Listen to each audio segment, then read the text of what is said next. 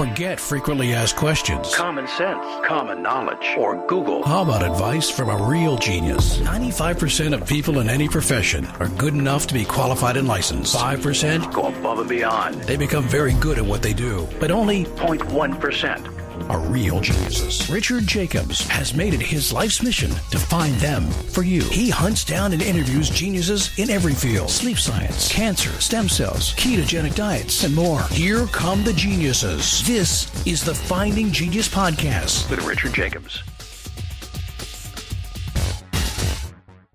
Hello, this is Richard Jacobs with the uh, Finding Genius podcast. So I'm with uh, the Alaska Prepper. Uh, he goes by Rudy. He's got a YouTube channel called Alaska Prepper. So thank you for coming, Alaska Prepper. Hey, thank you very much for having me, man. It's a pleasure being here. Well, tell me a little bit. How did you start on this journey? What woke you up to the need to prep and when?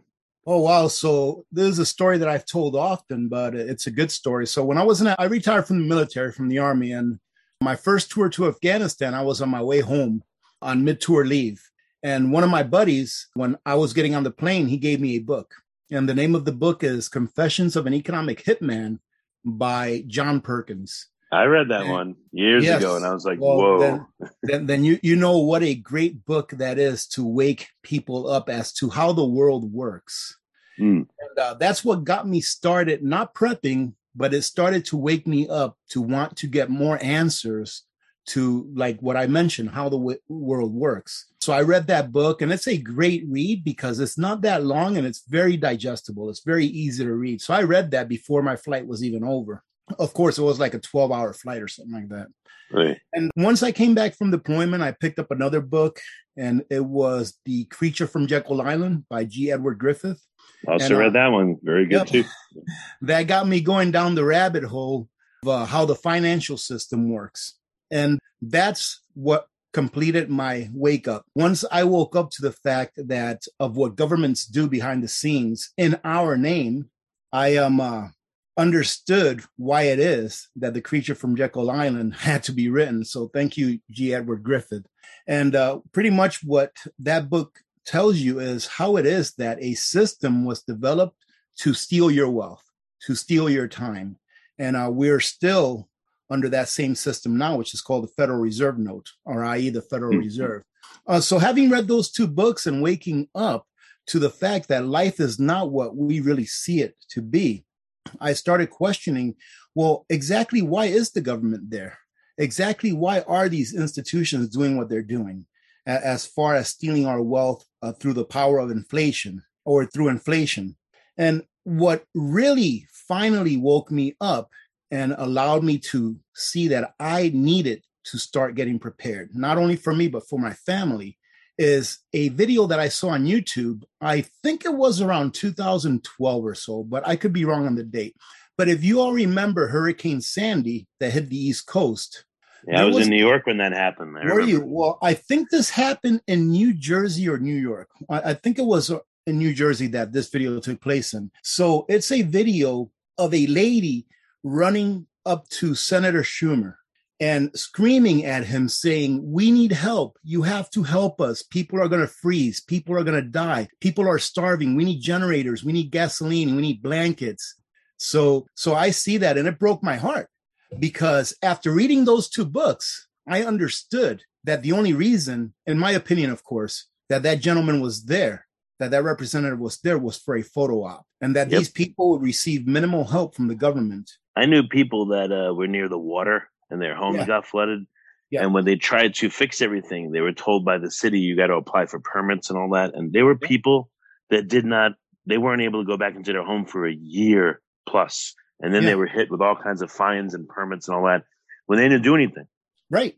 Right. Well, that that video there allowed me to understand that if something similar to that, any kind of a crisis, natural event, man-made event, whatever it may be, that if something similar happened to that where I live, that it's my responsibility to make sure that my family is taken care of because I cannot depend on someone else. That is what got me started into thinking about preparedness. And then, believe it or not, it still took about another year or two before I actually started actually prepping and making those mistakes that, you know, many beginning preppers make. And it's one of the reasons why I'm so passionate about doing what I do on YouTube is because I try to encourage people that maybe haven't started preparing yet. I try to encourage them with the fact that they need to prepare because if they don't prepare for anything, it's not for the end of the world. Let me get this out right quick. All right. I'm not a doomsday prepper. I believe that the mainstream media really did a very big disservice to the to the American populace by putting up that doomsday prepper stuff. Because if you would notice during every one of those doomsday prepper videos, if if you've ever watched them, toward the end of each interview, the narrator would come up and say something like, Well, even though Joe and Sally are preparing for a financial collapse, the possibility of a financial collapse occurring is slim to none. Or if Joe and Carrie are preparing for for a, um, a volcano eruption, this volcano hasn't erupted for millions of years, but they always negated the reason why those people were preparing you know so i think it did a great disservice to the word prepper because now mm. when people hear that word i think that subconsciously they go back to those doomsday prepper videos i do have a question about that you know what i've thought a few times is okay i could see prepping for like a couple weeks maybe of of not as much food as you need or you know a week or two of no electricity but i don't see like if you had to prep for six months or a year, I would think that society would be completely collapsed. So maybe what's the point? I don't know. Well, what do you think well, on terms of the, the time, the leeway yeah, yeah, that it gives you when prepping? That, that's a great question. And, and when people ask me about that, I tell them you have to do what you're comfortable with, right? You have to take the information that you get from somewhere else and you have to do your own research and you have to do what you are comfortable with because in the end, it is you and your family that will pay for the consequences of the decisions that you made.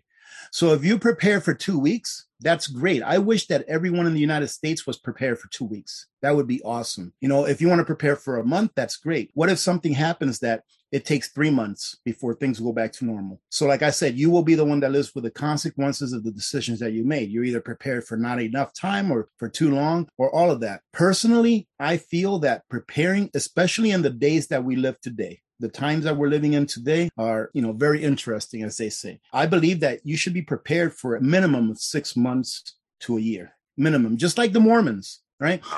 No one's ever said anything about the Mormons being prepared for a year. The, the Mormons, uh, I believe, it's part of their religion, but don't quote me on that. But they believe that you should be prepared for one year, and that's the way it's been for a really long, for as long as I can remember with the Mormons. Wow.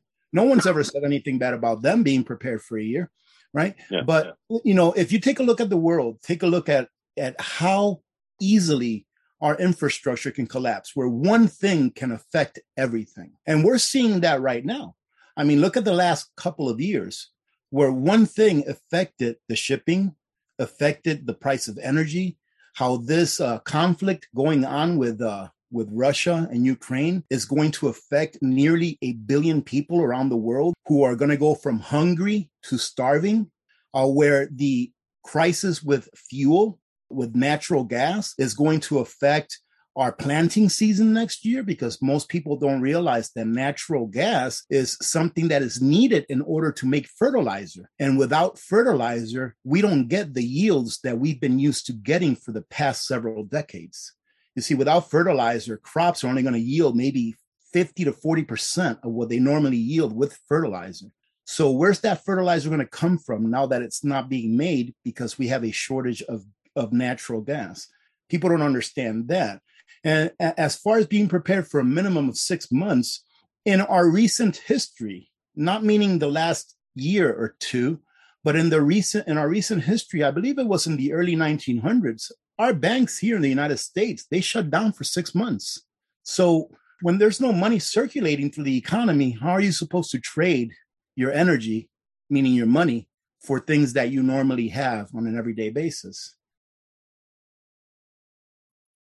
Before we continue, I've been personally funding the Finding Genius podcast for four and a half years now, which has led to 2,700 plus interviews of clinicians, researchers, scientists, CEOs, and other amazing people who are working to advance science and improve our lives and our world. Even though this podcast gets 100,000 plus downloads a month, we need your help to reach hundreds of thousands more worldwide. Please visit findinggeniuspodcast.com and click on support us. We have three levels of membership from 10 to $49 a month, including perks such as the ability to see ahead in our interview calendar and ask questions of upcoming guests, transcripts of podcasts you're interested in, the ability to request specific topics or guests, and more. Visit findinggeniuspodcast.com and click support us today. Well, quick question now, at this point. to the show. Do you see an acceleration of the destruction or an acceleration towards uh, things falling apart recently? Well, the thing, one of the things that I go by is is that it doesn't matter to me what's happening because what's happening is not what matters; it's the result of what's happening, or, or the probability of the results of what's happening. So, what are the probabilities that, being that this year our our grain carryover into next year will be lower than years past. I live a very boring life, Richard, so I do a lot of research. so the, the grain carryover, and people don't understand that grains is, is pretty much everything we eat. We need grain to feed our cattle, to feed chickens, to feed hogs. We need grain to go into the food that we eat. We need corn, we need soybeans, we need all of that stuff. And all in all, our carryover, which is what we bring over into next year, you know, it's like our surplus that we bring over into next year to feed on until the new crop or the new harvest has been gotten out of the ground. Our carryover going into next year is lower than the year past. And uh, it's less. how much lower? Catastrophically lower? Well, the, the last time I looked at the numbers, our carryover will be less than what we would consume in a full year. Meaning that if there's any kind of catastrophe, uh, like for example, I believe it was in in I forgot if it was in the 1500s or 1600s, but we had a volcano uh, called Tambora that erupted. And uh, due to that eruption and all of the sulfur in the atmosphere, the entire world had what was called a year without a summer. And you can look that up, a year without a summer, and you can read the story of what happened. And a lot of famine, a lot of people died because there was lack of food. But the thing is, is that anything can happen. So I don't look at exactly one thing that may happen. I just think that being prepared generally is smart. And what I mean by that is covering those infrastructures that you rely on with your own backup infrastructure for that. So, uh, to put it in simple terms, if you rely on electricity every day, all right, there's absolutely no control that you have over the electricity that's coming into your home. If the electrical grid goes down, you have no control over that whatsoever. But you do have control over acquiring a backup unit to provide electricity to your home. You have control over that right now. You have control uh, in getting a generator with X number of gallons of gasoline, whatever you're comfortable with having. You have control over that. Well, well you, you, you have control over getting a generator, except when they tell you there's a one year wait to get one now. exactly exactly and that's why we prepare uh, i've been i've been talking about preparedness and actually living preparedness for about a decade now and i often tell people you know 5 years ago when everything was great remember 5 years ago the stock market was still going straight up everything was great Yep. people would call you a fear monger or a kook and i say well would you rather be prepared 10 years early or would you rather wait till one day after the crisis begins and you can no longer prepare i.e., you can't even find a generator now, as you stated. Uh, You, so, um, so th- does does preparing make you relaxed, or the, the impression I get is that preppers are always like worried and watchful, and they're on edge all the time. I don't get the Yeah. the the perception that they're relaxed, and maybe I guess it's mistaken. no, no, no, not at all. I mean, preparedness takes a weight off my shoulders. I, I'll tell you right now, during the great toilet paper shortage of March 2020, when people were banging each other over the head for toilet paper, I was sitting in my living room watching it unfold on YouTube. I, I had no worry about not getting toilet paper. I didn't have to go out there and and fight with someone over a few rolls of toilet paper. I've already got it. Why would I be worried about it? Right now, if, if the supermarket's closed right now, for whatever reason, because people live in what is a sense of normalcy bias. Oh, it's never happened, so it's not going to happen ever. I've never broken my arm, so I can never break my arm, right? That's normalcy bias. Uh, so for whatever reason, if the supermarket's closed right now, I, I would have absolutely no worry, none whatsoever. Why? Because I do myself what I tell people they should do to get prepared. I have a one year supply of food in my pantry of foods that me and my family normally eat on an everyday basis. I have a store of water that will last us several months should something happen and I can't get water. I have a way to filter water. I have several ways to to keep my home heated in the coldest of temperatures should that infrastructure not be available anymore. So no, I, I you know sometimes when I do a video personally, I can speak about myself, but not, I don't like to speak about anyone else. Mm-hmm. Excuse me. When I do a video personally, I put out information that I feel people can use to better prepare for the future. So, for example, right now, we are, I just put out a video, I don't know, about an hour ago or so, telling people, hey, listen, the price of natural gas just skyrocketed, which means that we're probably going to be feeling that price of natural gas going up next month which oh, means when, when, did it when did it go up and how much? This morning, yeah, this morning it went straight up because here in the United States they're predicting that La Nina uh, is going to affect uh, weather for the worst in the uh, mid to northeastern parts of the United States. So they're going to have a colder winter than than what's expected. And as soon as that information came out, you know, the traders go out there into the futures markets and they they start, you know, propping up the price because they know there's going to be more of a demand for it. So we're looking at a at a colder winter for probably most half of the United States, from the Midwest all the way to the Northeast, and that's going to affect the price of uh, natural gas, and which is going to affect the price of everything. It's going to affect the price of electricity.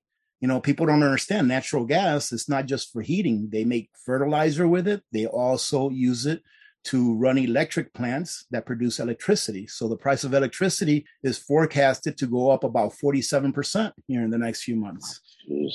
And this is why we prepare. Right at, right at the worst time, yeah. Yeah, yeah, and at the worst time. And that's why I prepare. That's why people prepare because it's not for what's happening right now.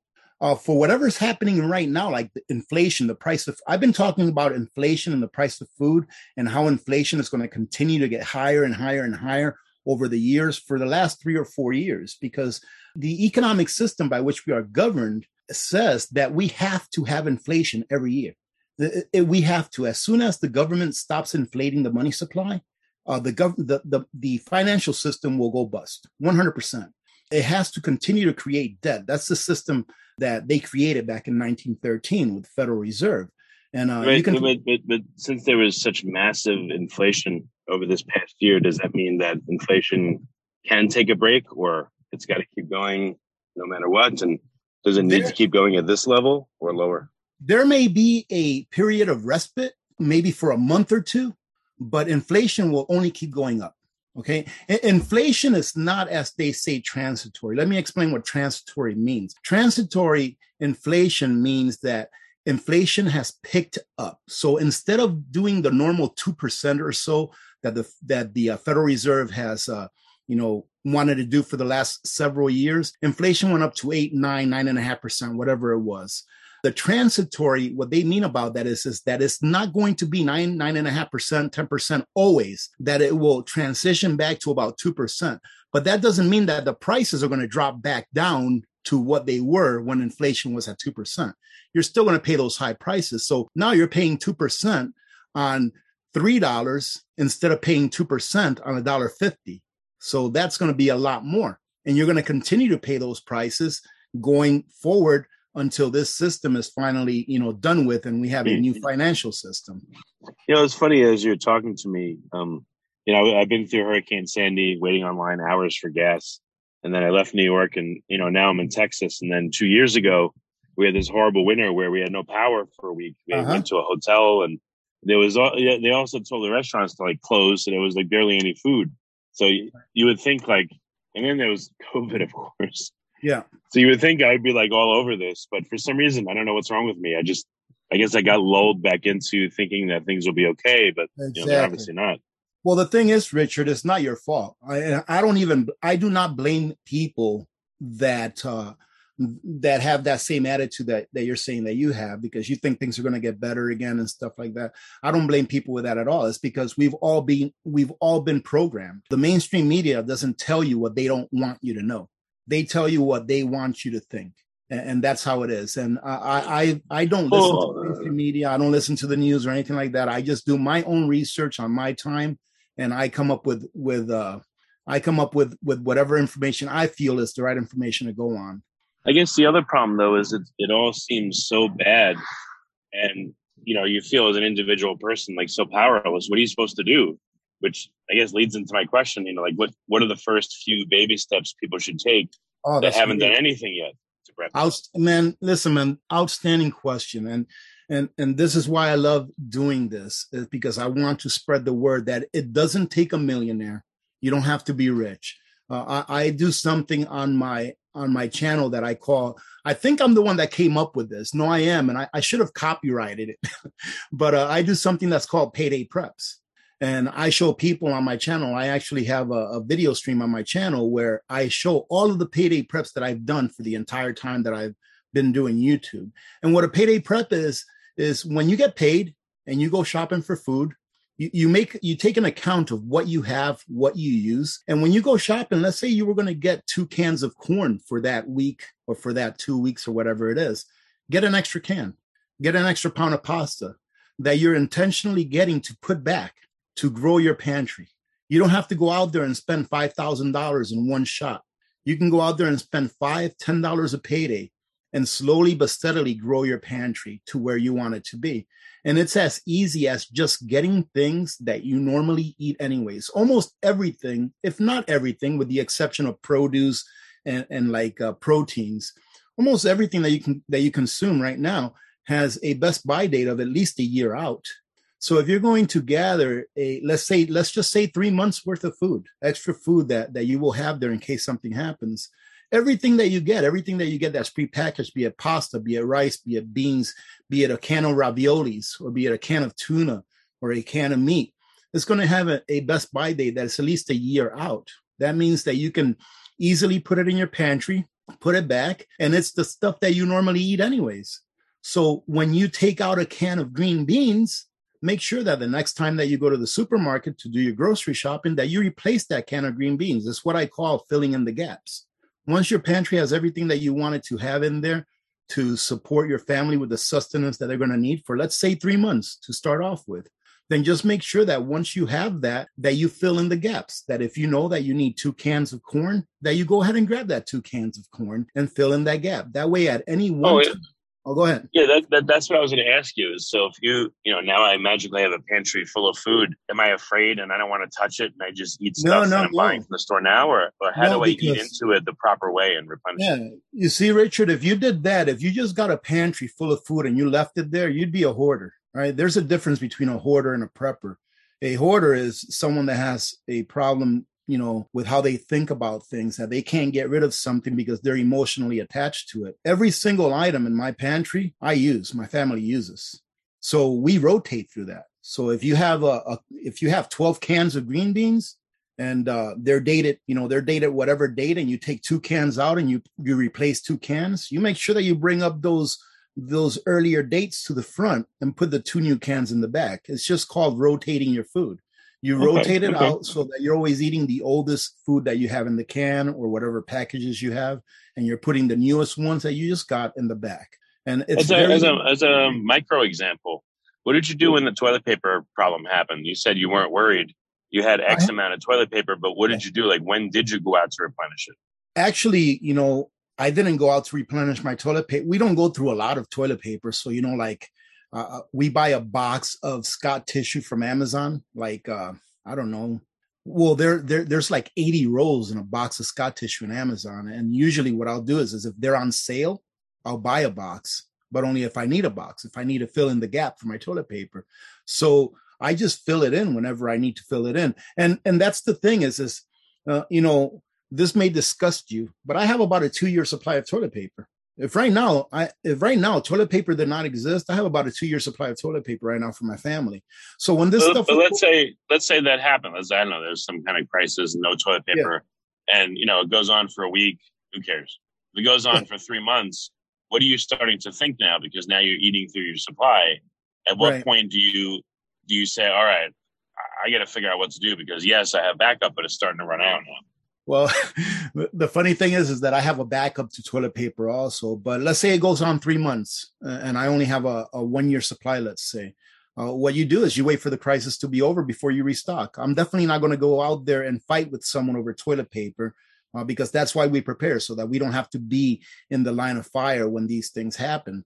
Uh, so I guess, I guess why I'm asking you is I just feel like the psychology of prepping and the psychology of using it and how it feels like as it depletes if there is a crisis. I, I just feel like that's important to address. That's why I'm asking you. Because that, Yeah, that's what I'm thinking. The mechanics of it, eh, fine, but Well, the the- psychology of it seems to be important. The, the thing is is that uh, i like to have backups for backups for backups. So you know i'll tell you exactly what my plan is for number twos right? Let's say that.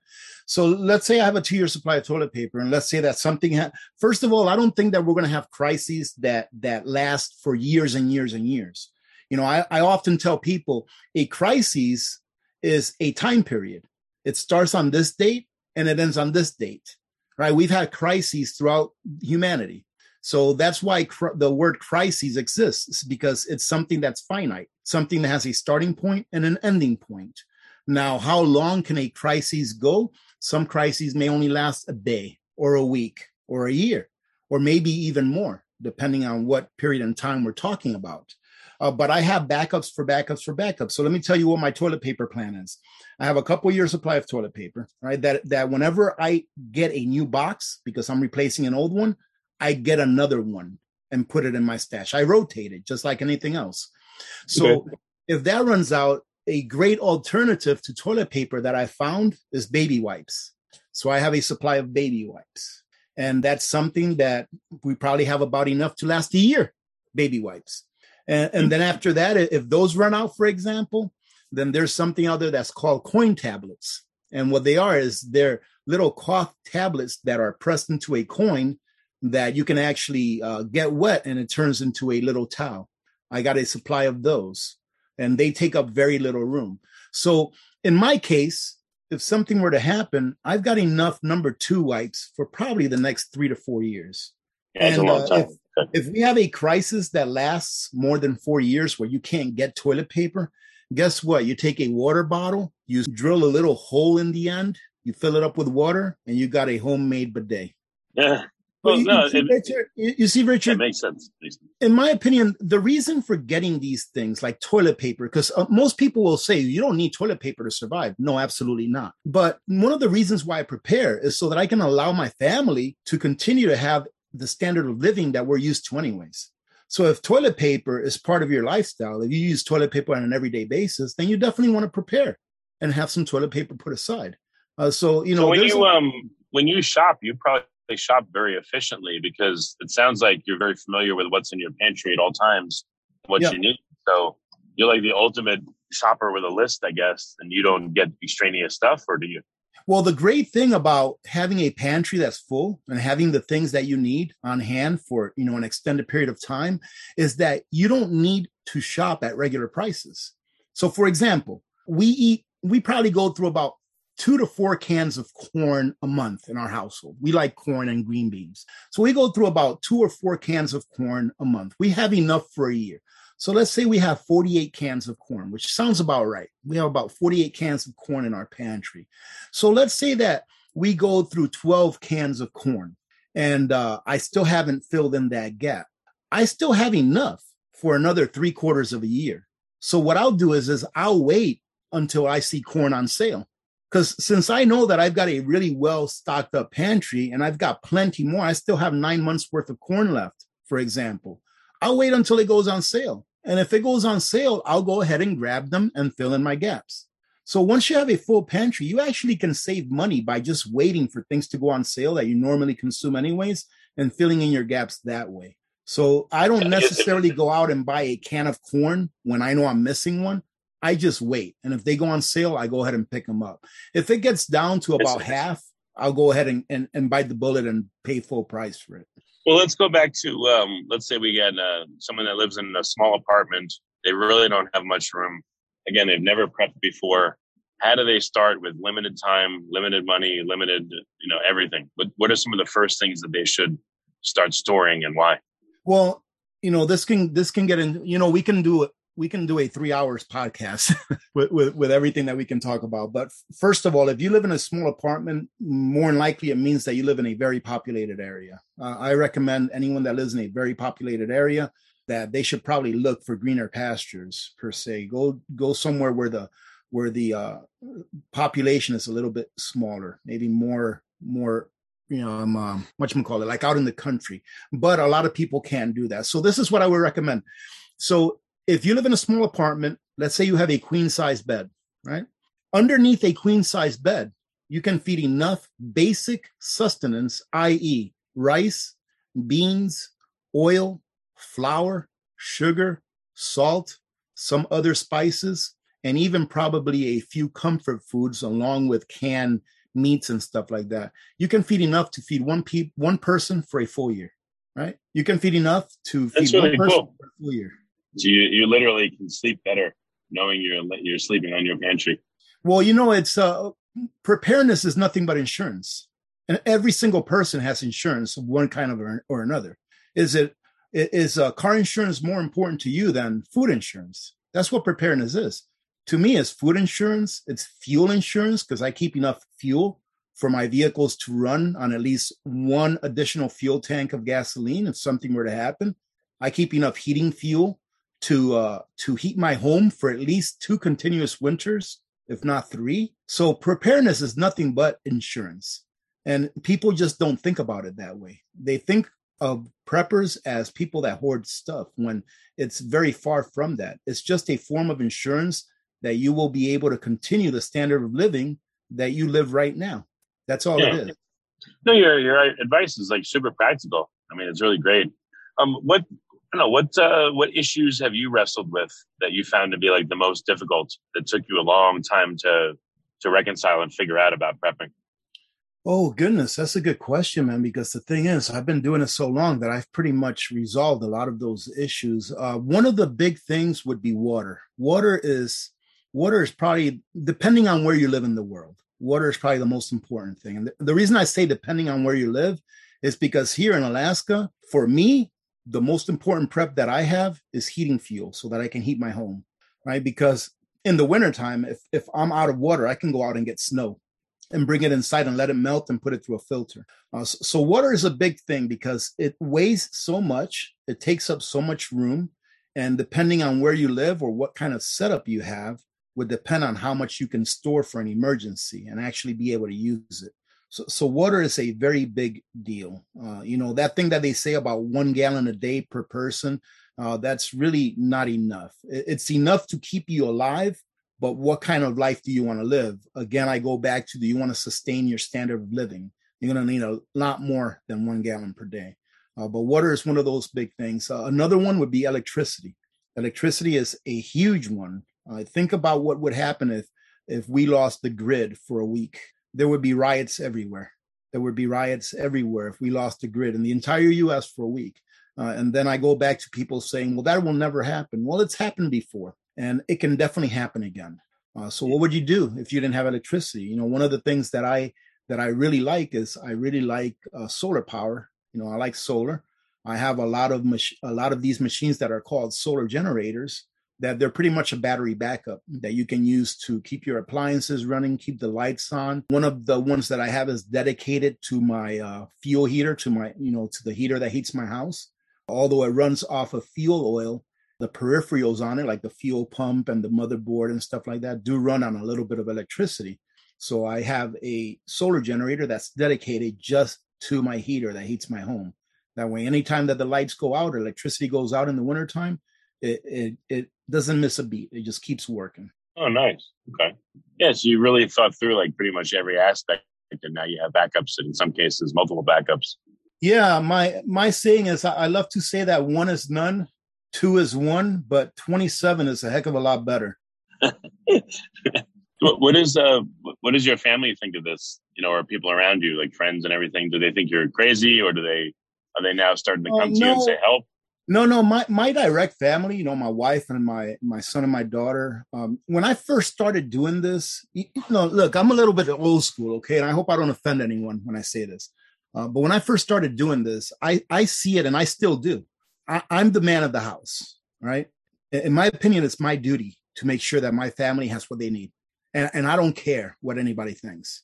So as long as good I'm for you, by the way. Good yeah as long as as long as what i'm doing is something that i see as a necessity for my family to be okay during any circumstance I, I don't care about what anyone says. And that's what people have to get away from. Uh, I have a lot of community members in, on my channel that they say, yeah, my family thinks I'm crazy, this and that. And, and I asked them, I was like, well, what do you think?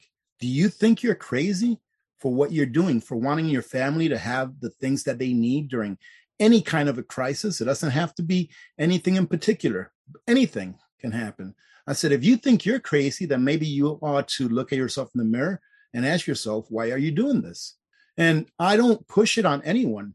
Anyone that wants help, I will help. Anyone that thinks I'm crazy, then, like I said, they're the ones that will have to live with the consequences of the decisions they're making today. So I don't push it on anyone. When I first started, my family, you know, my wife especially, she thought it was just something I was going through.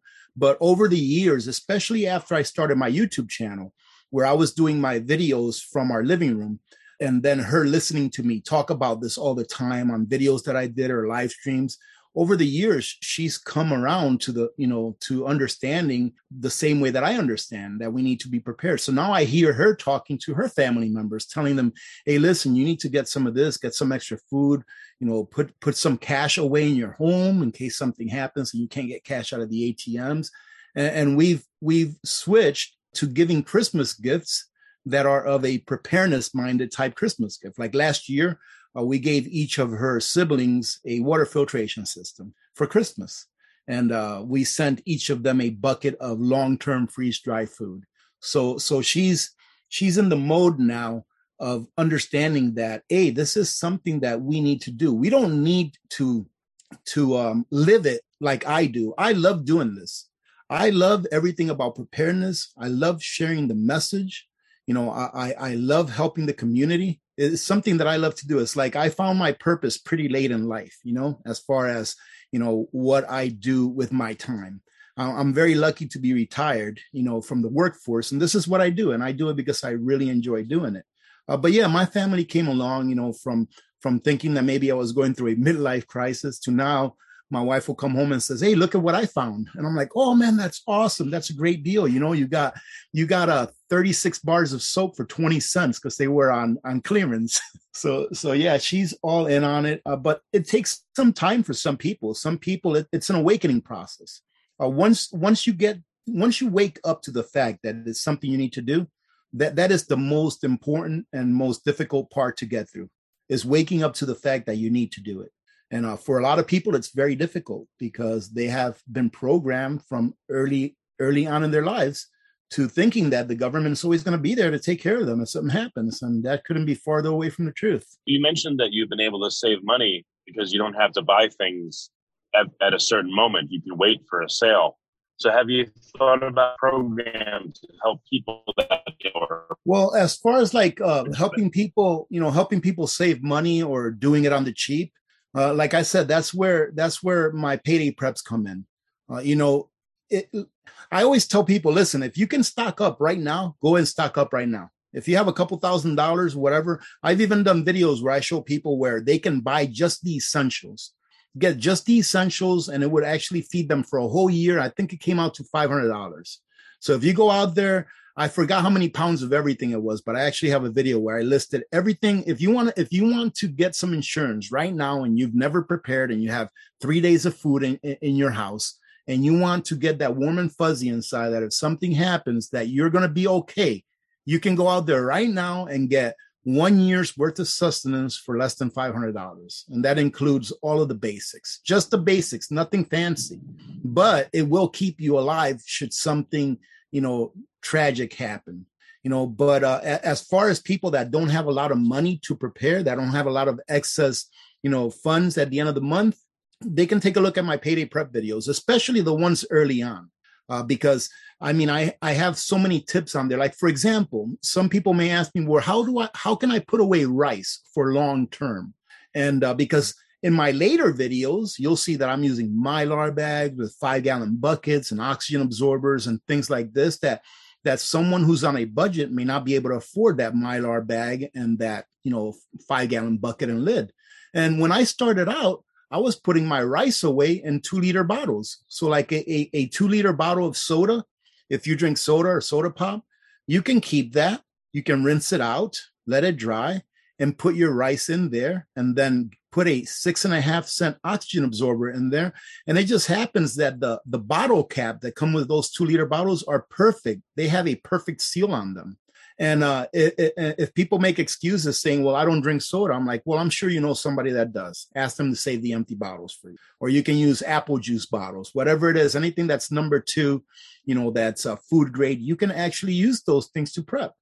And although rice, for example, along with almost every other food product out there, has gone up in price a lot over the last year or two, it's still relatively cheap when you compare how many calories you're getting out of one pound. So if you don't have a lot of money, you can use two liter bottle, two liter soda bottles to actually put away things for long term. And that that uh, rice put in that bottle stored that way. If you store it in a temperature controlled room that's not going to get above 70 degrees Fahrenheit, and you can keep sunlight out of it, that'll last 25 years without it going bad. And you'll still be wow. able to use it 20 years, 25 years from now with no problem. So everybody can do it. I tell people, don't tell yourself that you can't do something. If you want something, don't tell yourself, I can't get it because I can't afford it. Instead, tell yourself or ask yourself, what can I do to do it? What can I do to get it? Don't tell yourself you can't get it because once you tell yourself you can't do it, in my in my opinion, that's like a poor mentality. Is is like someone who doesn't have any money. If they consider themselves poor, they'll never have any money because it's that mentality. But if they consider themselves broke, well, guess what? If you're broke and you don't have any money, that's just a circumstance. That's just a circumstance that you're in, but you can do something about it.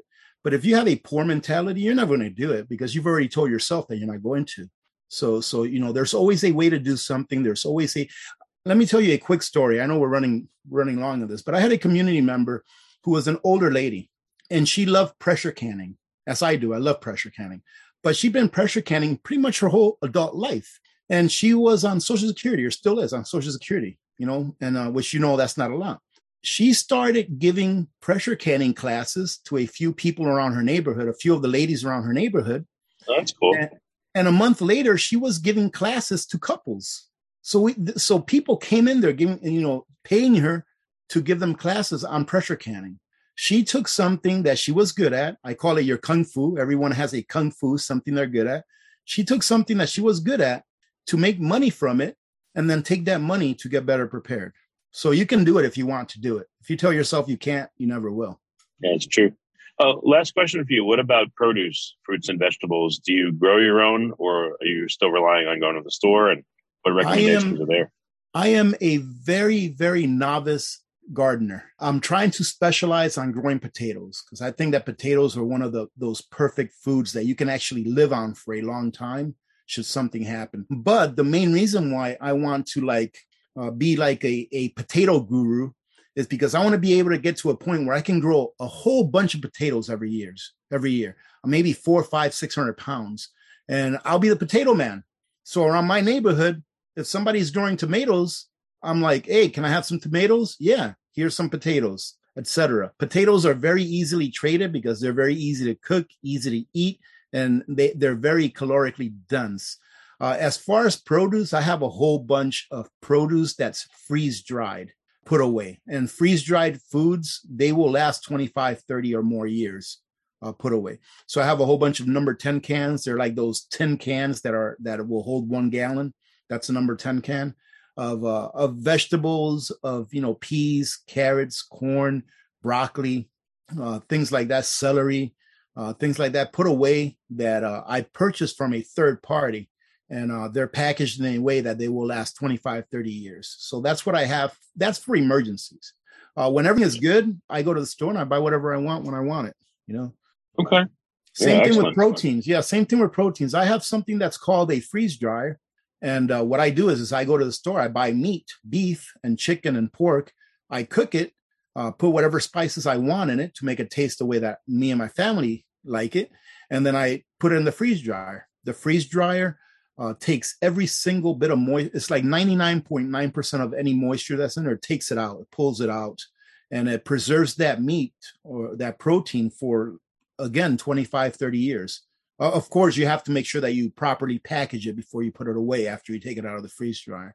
So I do that as well. It's a way of being able to put away protein on the cheap, in my opinion, because when whenever you buy protein items like beef or chicken, a third party that has already freeze dried it themselves, it's extremely expensive. It's about three times as much as what it will cost you to do it yourself. And then of course you have to make that initial investment into buying the freeze dryer first of all to be able to do it. But your return on investment on a freeze dryer, if you freeze dry nothing but proteins, it's probably about 18 to 19 cycles, and you've already made your money back on what you paid for that freeze dryer. Yeah, no, that's great.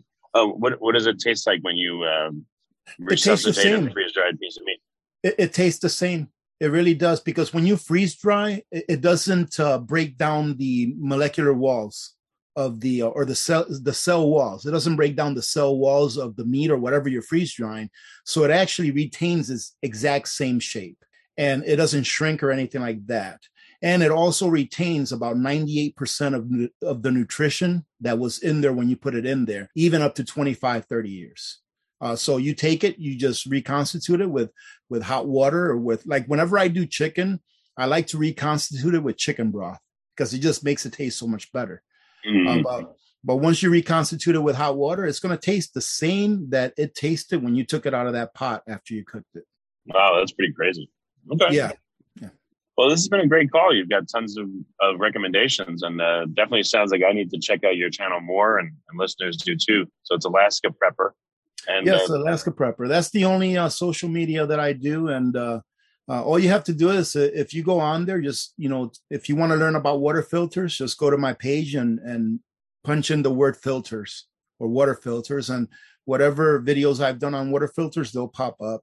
Uh, lately, what I've been doing is I've been doing a lot of videos uh, that are like like news related.